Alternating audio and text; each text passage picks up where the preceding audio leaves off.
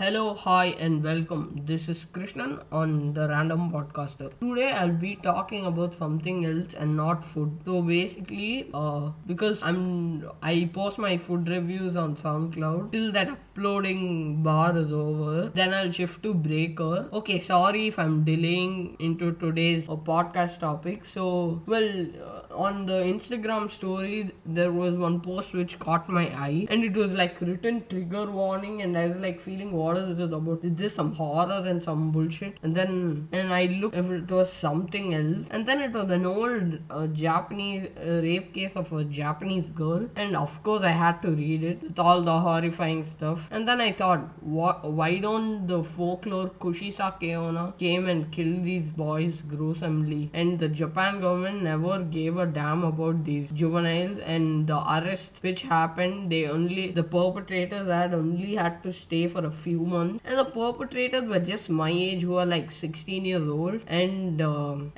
this happened because one of the boys liked Junko, or she got kidnapped, and she was treated beyond top torture. And if this happened to one of the boys' sister in this condition, what would have the boys done? Wouldn't have they kicked their backs and reported them to the police? And this is on social media because still in the 21st century, rape is happening. This news was a tweet on Twitter by a girl, and it started spreading on Instagram. Since the parents were not much around, these teens enjoyed their privacy too much, and the parents were a little old. And I feel during the year of 1988, these teens were all in their so-called gang, and they didn't allow their parents to check their rooms, because the children told we have Yakuza connections, and with that they might harm you.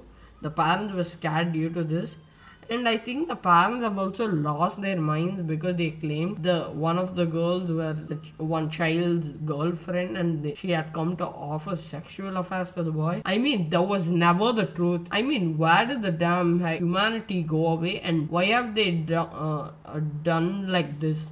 And according to yumig.wordpress.com, she did not want to reveal the names of the accused, so they have just written A, B, C, D and so on. And then in the end, but they reveal the names.